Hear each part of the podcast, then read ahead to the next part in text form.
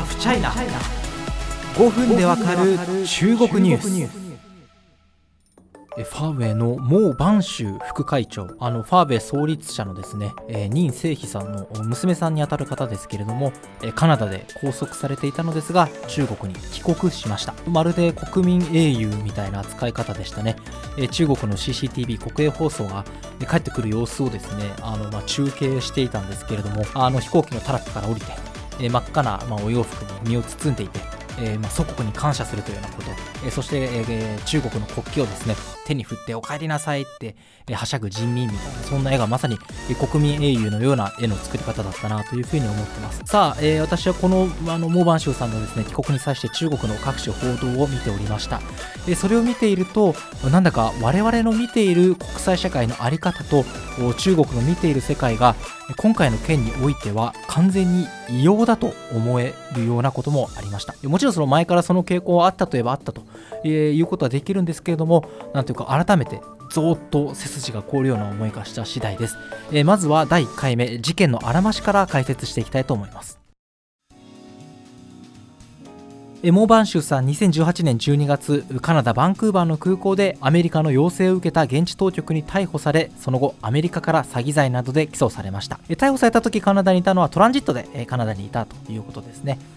どんな容疑かというとこれアメリカの司法省に詳しい説明が載っていますがえイランにある事実上の子会社スカイコムについて金融機関にいやこれはパートナーですよと虚偽の説明をしたという詐欺の疑いが持たれています。このスカイコムアメリカ司法省によるとイランで事業を展開する香港籍の会社です。ファーウェイの子会社が過去に所有していて2007年の11月その株式をまた別の支配下企業に移したといいます。モーバンシュさんは2009年4月までこのスカイコムの取締役会に参加していたといいます。さらに2012年8月の時点でファーウェイは英語で書かれた、えー、ファーウェイの企業紹介の文章の中でスカイコムをその他のファーウェイ子会社のリストに含めていました。つまりアメリカとすればこうした証拠からスカイコムはファーウェイの事実上の子会社だと説明しているのです。スカイコムの事業責任者であるカントリーマネージャーはファーウェイの社員でした。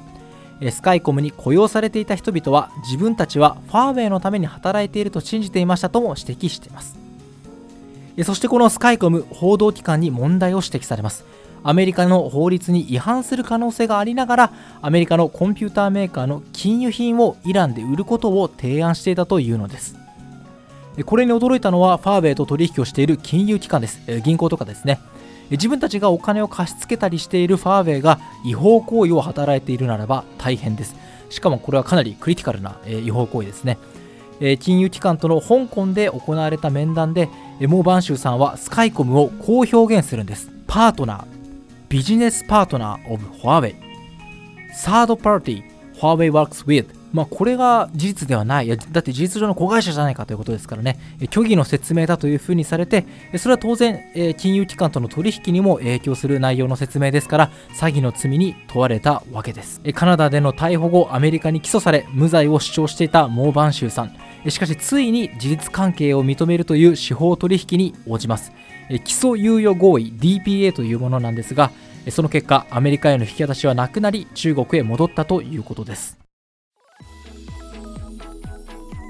まあ、通常であればあの今回私が話したようなストーリーというか、まあ、いきさつというかあらましがあの世界中どこであっても伝えられるはずです。なぜなら、まあ、メディアにはその国ごとの特徴とかいろいろあるかもしれませんが、基本的にファクトを、ま、お伝えして、共有して、その先で考えるという機能は変わらないと思うからです。しかし中国では今回の報道私がお伝えしたような内容とは全く違うニュースの伝えられ方転じて異様な世界が広がっていました。その詳しい内容を次回お伝えしたいと思います。